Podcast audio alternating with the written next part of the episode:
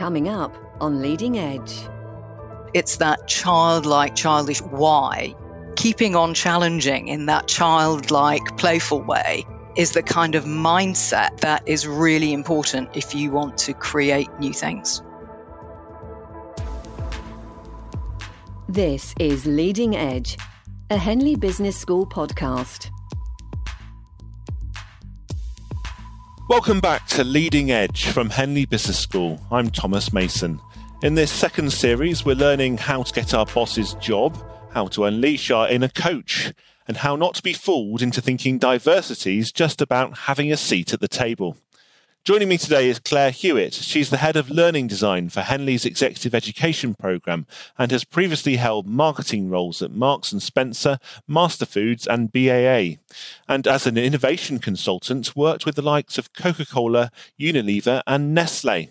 And she'll be guiding us through today's topic, Crisis, the mother of innovations. Claire, welcome. Thank you very much. Lovely to have you here. And before we descend then into crisis and the realm of pandemics, you've got quite the claim to fame, Claire, and I want to explore that now. Your claim to fame is that you were part of the team that invented the Pringle. Yes, um, absolutely. The um, we received a brief from Procter and Gamble who wanted to create a new potato snack, and myself and a, a group of others were working with a, um, a a team from Procter and Gamble to try and create that new snack and try and determine what it was going to be. And after a, a couple of days and not getting terribly far, we're standing in the break over a cup of tea. And um, so this was in, uh, in in North America near Boston. And uh, one of the guys in the group was chatting about what he'd been doing at the weekend. And he had been raking out the leaves in his yard. It was the autumn time. And he'd been putting those leaves into his compactor. And a compactor is one of these, as it sounds like, it's one of these machines that actually just sort of presses leaves together and turns them into neat little bundles. And in fact, his his compressor had not been turning his leaves into neat little bundles at all. It had been turning them into wiggly shaped bundles. And he was saying, oh, it's broken. I need to get a new one. And then as he was talking, the idea of a wiggly shape, a sort of wave shape, came to the surface. And in the in the next session that was run, um, this notion of a wave-shaped potato snack really took hold. Um, and that was where um, Pringles first came from. So something that was kind of an accident turned into um, a real opportunity. Not just an accident, but actually broken. Yes. I think it's great how the um, the, the unconscious mind works, because that was just a, an unconscious observation that suddenly became the focus for um, for new thinking, and that's that's a principle of how it can happen. Also, the fact it happened in a break. You you were maybe all sitting there, these highly paid executives, all trying to come up with some fancy idea in a brainstorm session, and then it's actually during a cup of tea that the best ideas come out. Yeah, absolutely. I mean, every time I ask people, where do you have your best ideas? They don't say when I'm sitting in a meeting or when I'm sitting in a Zoom call. It's when I'm walking the dog, when I'm having a shower. It's those kind of down moments when, you know, your unconscious mind is just kind of processing all the stuff that you're doing. And so if you can kind of take that opportunity and turn it into something that you practice doing, uh, it can become a real, a really great tool for creating new ideas. We have, however, been having quite a few of those video conferencing calls, those Zoom calls recently. And the theme for today really is how to keep those creative juices flowing despite the pandemic. We've, we've, you know, it seems some of us just sitting on one call after another. Uh, and despite the efforts to bring us together, there we are in our little boxes. And the, the question then really is, how do we think outside the Zoom box uh, and keep innovation going? I think what what I've discovered from talking to people over the last few months is that um, they need to get even more focused on what it is that they're trying to be creative about. Because when you've got, as you said, a box, a small space and little squares of people's faces to talk to, it's even more important that you're really clear about what you're trying to be creative about. So part of it then really is just defining the problem that you're trying to solve. Yes, it is. I think one of the big paradoxes about innovation is that you, in order to be creative and release all our creative juices, what we need is actually quite a clear a clear structure to do it, but very importantly to know what it is we're being creative about. I mean, if you say to people, let's be creative about solving world poverty, that's kind of huge and you can't get your arms around it. Whereas if you're really clear that what you want is a, a new product or a new service or a, a, a new I T system or, you know, whatever the specific thing is, and you ask all the clear questions and structures around what that is, then you can be very creative about it. And none more classic a quote than one from da- David Ogilvy, uh, famous advertising creative man, that said, give me the, the freedom of a really tight brief. So the tight brief is getting really clear about what you want to be innovative about. Then your brain can release itself to be creative about it, because it's not kind of wondering what it has to do. Sure, and actually the world has been dealt quite a tight brief over recent months trying to solve a global pandemic. And there's quite a list when you think about them. Some of the, the notable inventions, some of them may be better than others. But what have we had? We've got Nightingale hospitals, uh, distilleries producing millions of bottles of hand sanitizer, home working, suddenly a reality for millions when everyone said it couldn't be done. The race for a corona vaccine, real competition to be first there.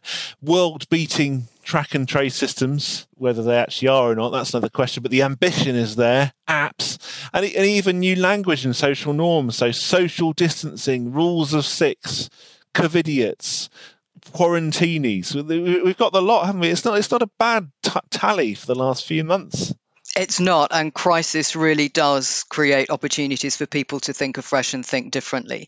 Generally, people find crises uh, something to be feared or anxious about, but actually when there's something that is so pressing, like the COVID situation at the moment, it really pushes those creative buttons and gets people focused on what they need to do. And I think it really kind of highlights the focus on on the hospitals, on the P P E. I'm very amused that distilleries use their alcohol to turn it into uh, alcohol-based hand sanitizers. Um, it just proves how how incredibly creative and speedy the human brain can be when it needs to. And then I think you say there's there's certain different types of innovation. So there's a really big picture, let's create something completely new. But sometimes it's just about a new take on something we've got already, something more incremental. Yes, that's right. Very often organisations aren't really clear about what they want to be innovative about. They can always kind of run the flag up the flagpole that says we need to be innovative. Everyone would salute that. But what does that actually mean? I think for lots of uh, lots of people and organisations, it's about getting clear about whether you're talking about um, doing small incremental innovations, you know, that can almost happen on a day-to-day basis, or whether you're looking for something that's really huge. And just, just to give you an example of both ends of the scale and what might be in the middle, I was working um, about two years ago now with our executive management program, uh, running a session around innovation, and we did a creative thinking session. And one of the uh, one of the clients there was the operations director of Wagamama,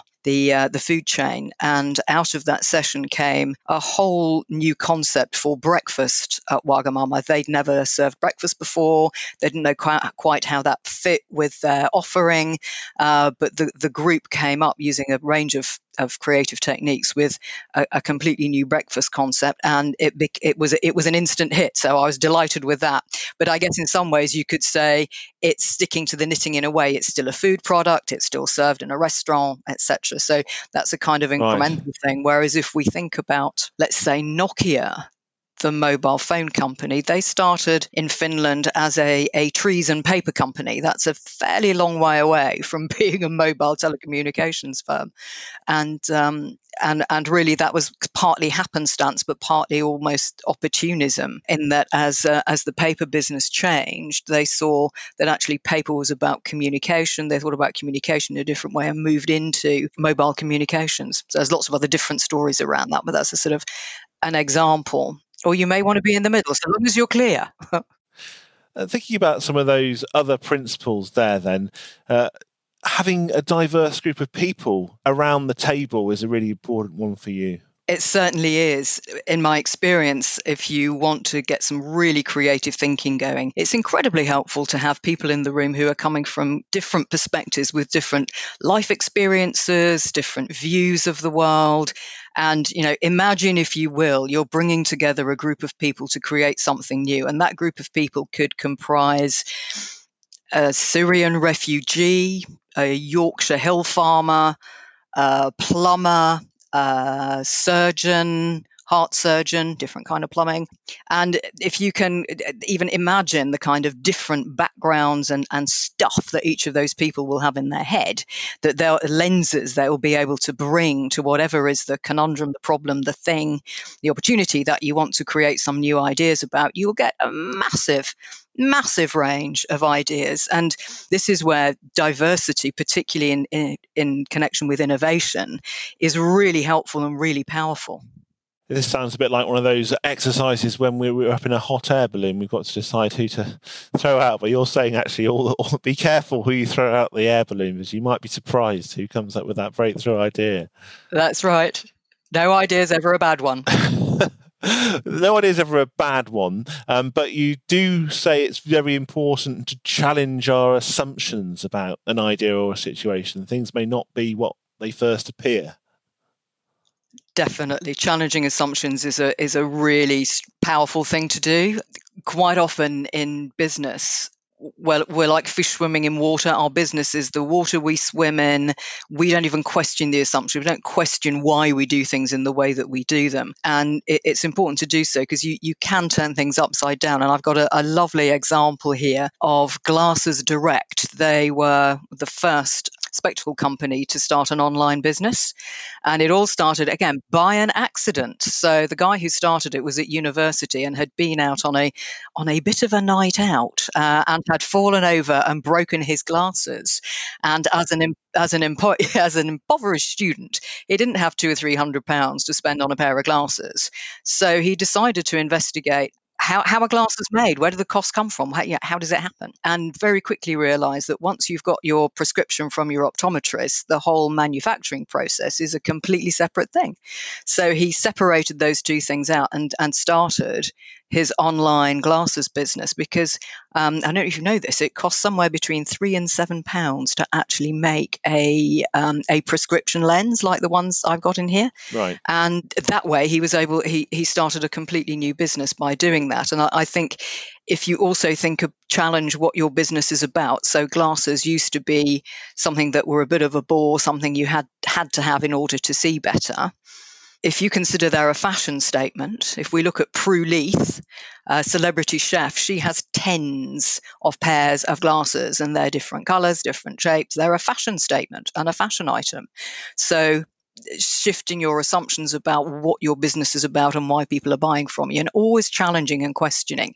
You know, it's that it's that childlike, childish why. You know, anyone who's got kids knows, you know, the children say, why? Well, why, Mummy? Why is that? Why? And it goes on and on till eventually you kind of can't find any more reasons why. But keeping on challenging in that childlike, playful way is the kind of mindset that is really important if you want to create new things. And sometimes it's good to get those creative juices flowing. And sometimes you, back to your paradox of having to have a really tight brief, you have to apply your logic as well. And I think you think there's some real differences here, well, between men and women for a start. Yes. Um, I'm going to be slightly controversial here. Recent uh, neuroscience and, and M R I scans that have been used to kind of see which bits of the brain light up where when certain things happen um, have shown that the um, female tendency is, so if we have simplistically left and right brain, left for logic, right for creativity, men's brains tend to go sort of from back to front, so you, they kind of stay in one dimension, whereas women's synapses tend to go from one to the other, so they're more able to flip between logic and creativity, and therefore are often quite good at problem solving, finding new ways of resolving things, finding new options, suggesting new ideas. It's, you know, it's not one hundred percent, but it's a, it's a, it's um it's a tendency that there is. And I think what's really helpful is if you can if you know And you can do this by practicing. And it's like anything else, the more you practice, the better you get.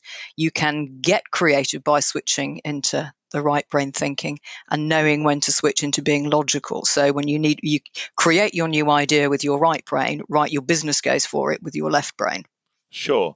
And then just thinking about, we're around in the boardroom, we're trying to get these executives to get a bit creative. You've said sometimes that actually you, you might have a better conversation over a, a cup of tea or whatever, but I'm just thinking, what techniques do you use to get people's imagination flowing? Oh, there are there are all sorts of techniques. I, th- I think just underlying it is the ne- you need to be able to listen with an open mind. Um, and if you're able to do that, then you're able to make associations and connections between things that you might not ordinarily do.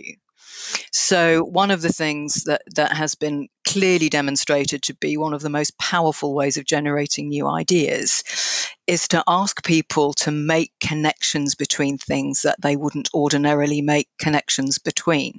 So just to, to give you an example, if I think of a little task that I have at the moment, which I'm kind of grappling with a bit, which is, as many people I imagine who are listening to this, um, there are too many things to do in a day, too many Zoom calls, too much trying to pack a quart into a pint pot, to use an old-fashioned expression. But we're trying to pack too many things into a day. If I take that as, as something that I want to work with as a as a an issue or an opportunity, if I look out of my window Um, at home, I can see a hanging basket full of flowers. Actually, my, my little flowers are looking quite sad because it's been raining today. Now, if I think about the flowers and the essence or the qualities of those flowers, one thing that I think about is flowers only bloom at a certain time of year. So they have their they have their time, they have their space, and then they're gone.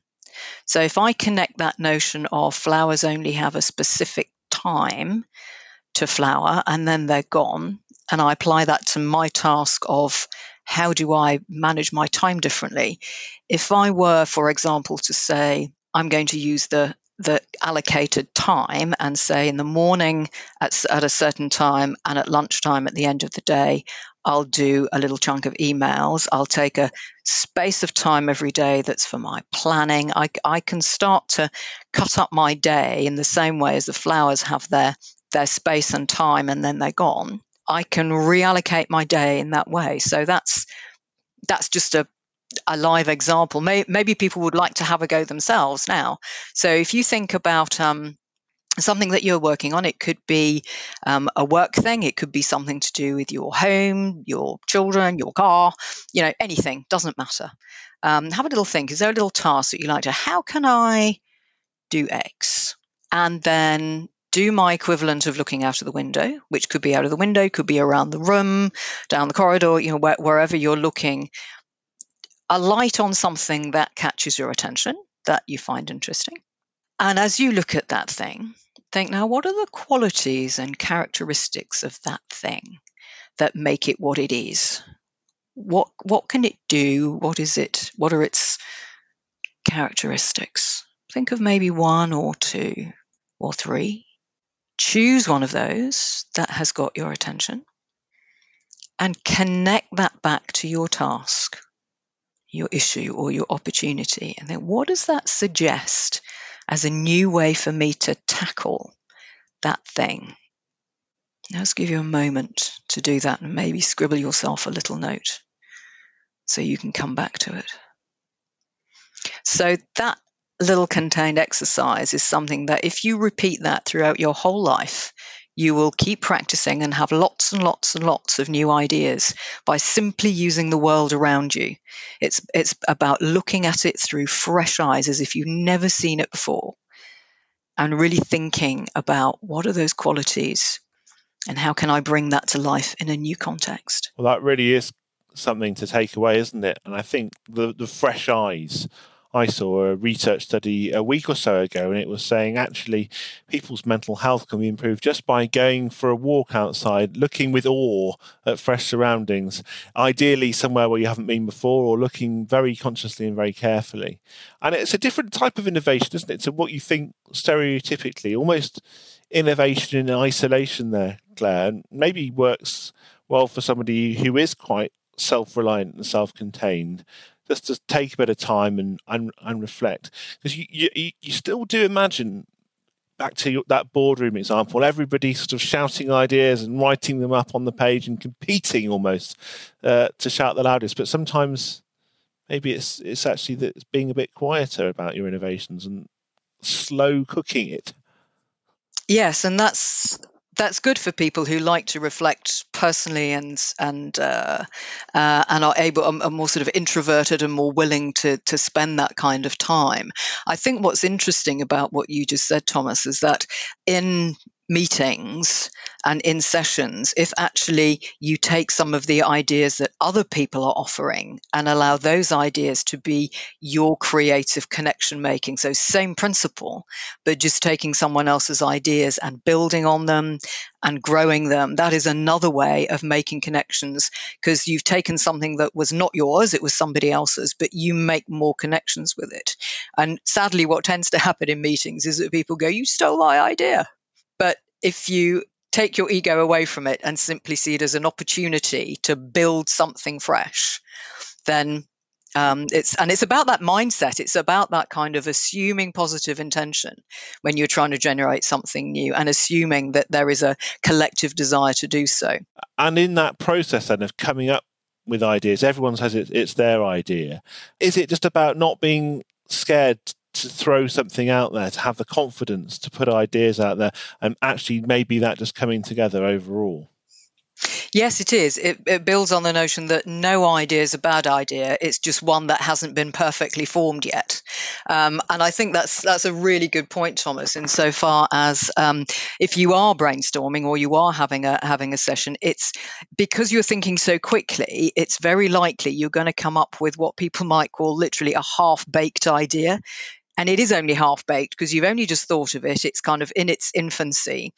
And too often people, particularly in meetings, kind of judge it, dismiss it and say, well, that'll never happen. Or we we tried that in, you know, we tried that in two thousand six and it didn't work, or blah, blah, blah. It's because it's it's not had a chance to be cooked yet. Whereas very often, um, if you take an idea that seems kind of half-baked and go, well, actually, there are some really interesting good bits of that idea. If we work on those and refine those and put them into a new context and work on them, then um, th- that's very likely to generate something new. So um, there's no such thing as a bad idea, but probably one whose time has not yet come. But sometimes those situations can happen because you've got the right people together in the right room, and you're and you've built the trust in the group to have the confidence to throw things out there. How do you think in this socially isolated coronavirus world you can build that trust and bring the right people together to have those hopefully magic moments? Mm. Trust is really vital. It's really vital, and, and talking to um, talking to a number of our clients over the last few months, um, what I found is that in companies where um, people have remained connected, particularly senior people in organizations have have been available on Zoom, they've been visible, they've been palpably visible, able to talk to people um, and talk very honestly about what's going on, the levels of trust have gone up exponentially. So staff trust people in the organization much more than they than they did pre-COVID, where people were less visible. So I think those principles of, of being visible, being clearly open and honest make a huge difference. And, and the trust factor is absolutely right. Um, and I think that, that comes back to the kind of culture that a business has. If you have a, a, a culture where um, tr- trust is at its heart uh, and people have, have strong relationships, uh, then you're much more likely to have people who, to your point, have the confidence to just throw stuff out there, see what sticks, see what people will do with it, um, not feel silly, not feel that they're saying something that's going to get them into trouble or whatever. And I think that that connects very much to the idea of lots of experimentation. So lots of mini experiments, you know, lots of people, to my point about big innovation, small innovation, the more little experiments you do and try things out that are not betting the farm, that are not risking lots of money or resource, um, you know, allow you to really, uh, you know, rapid trial, rapid experimentation, find out what works, doesn't work, move on, build on it. So, you know, I think all the principles that we know about agile and design thinking and, and those methodologies for thinking about innovation are really, really valuable, especially now. Sometimes it was almost considered an Americanism, wasn't it? Fail fast, fail forward, fail fast, fail often, which sounds sounds pretty good in theory. Do you think in the current climate that failure is an option? Things are so critical and companies are falling by the wayside.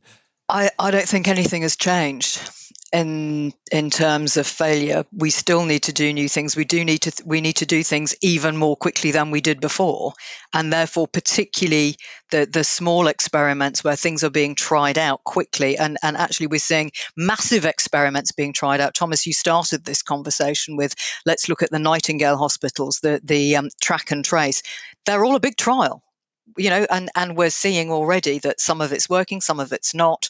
Um, you know, there are times when the track and trace is working really well. There are places where it isn't. There are times when it does work. So, you know, even on huge scale in a crisis, nothing starts out perfect. It starts out as a, a quite well-refined idea that needs lots and lots of um, of refinement and people's willingness to try and remodel and change.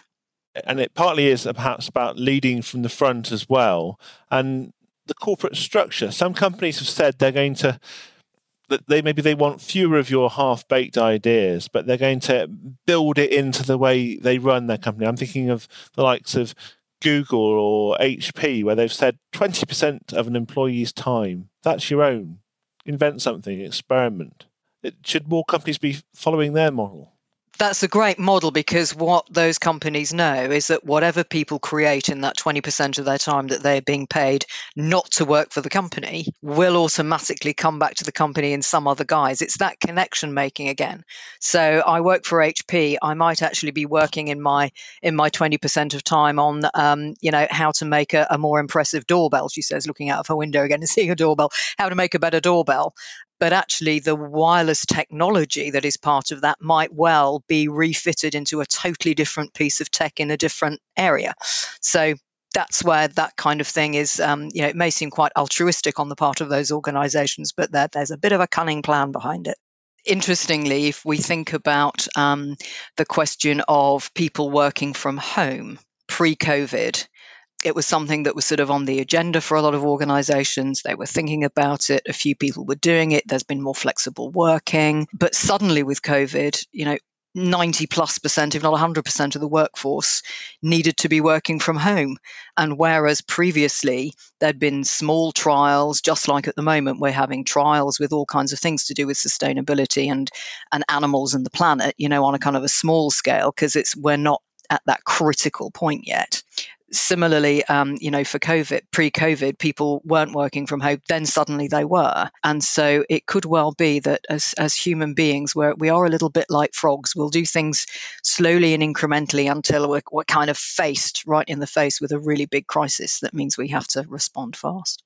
We're asking all our guests on a second series of Leading Edge, what are their big three takeaways? The things they personally will keep doing and embrace after COVID is over, or at least when we move into the next stage of it. So what what are your big three then, Claire? My big three are all quite different ones, quite varied, um, the, the, in no particular order. First one is uh, I'm going to call it a new role for the office. So we've just been talking about um, people working from home. And I guess this has had a lot of people question, so what, so what is the purpose of the office? Why do we go into the office? And what seems to be coming back as I have those conversations with people is that actually for administrative work, working from home is absolutely fine. So the role of the office in future may well be simply f- focused around collaboration, cooperation, creativity. So that whole generative, um, creative process working together, which I think will mean completely reconfiguring a lot of offices, a lot of office space, not serried ranks of desks, but perhaps completely different open spaces, used differently, different open space technology. So I can I can certainly see a, a completely new role for the office, which I personally find very exciting.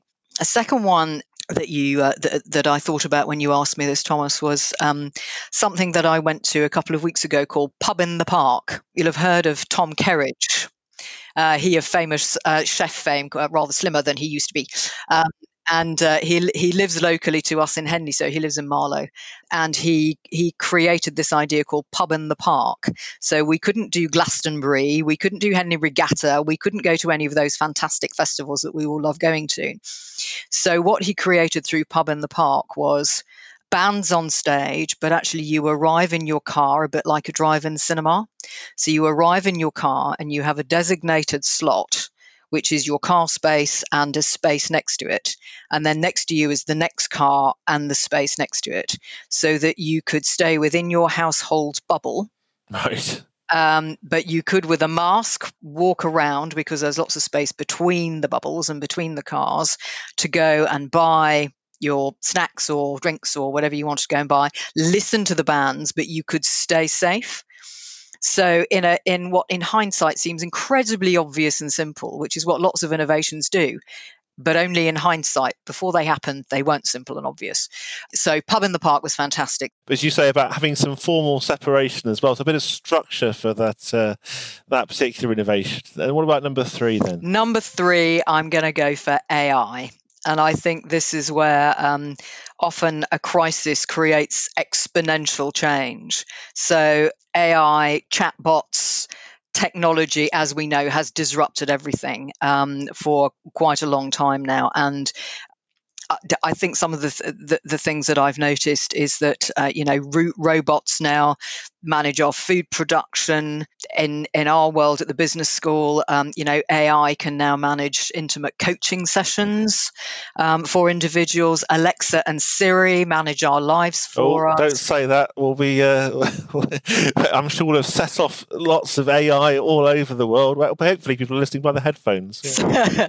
so um, so I think. Um, What, well, what I don't think, what I know, what I've seen is how technology, because it's been forced on us even more by our separation from each other, the exponential move into, into using robots, chatbots, has just accelerated madly and will continue to do so, I think, because people have just got used to it. It has become the new normal. What, I, what I'm going to ask you now, some some simple but yet interesting questions, either or. You, you can say both if you want on a couple of them, but all I'm asking for is a quick answer. Oh my goodness, no pressure then. If you're ready, if Go. you're ready. Okay, so first one, screens or paper? Screens. Taxi or bicycle? Depends where you want to go. Taxi.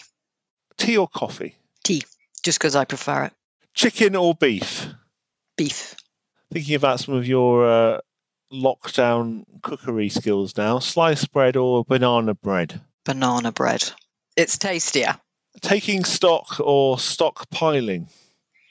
Taking stock, always. Reflection is always a good thing to do. Safe bet or calculated risk? Calculated risk. You'd expect to hear me say that. Open plan or no plan? Open plan. You can put no plan into an open plan, but you can't put an open plan into no plan. Very good. Here's one for an innovation consultant. eighty percent or twenty percent? twenty percent. You can always build on it and you'll gen- generate something new. Early bird or night owl? Early bird. Just personal preference. Big picture or selfie? Big picture. There's a lot more in it. Vacation or staycation? Vacation. Have you been on one this year? Uh, no, I've been uh, actually I was on vacation in Jordan when lockdown happened and had to get a flight out within forty-eight hours. That was pretty scary. And, and finally, ask permission or beg forgiveness? Beg forgiveness, always. Try something out. Claire, you've given us some Tre- tremendous food for thought there, some of it quite literally, from a Pringle through to some useful tools that we can use, just going back to basics, looking out the window, thinking within ourselves. And that has been a really good tip for when we've had to become more self-reliant over these last few months, but also then some tools and tips for how we can work together, building those trust in bigger groups, both in the offline world and in the real world. So Claire Hewitt, thanks ever so much for joining us here on Leading Edge. My pleasure.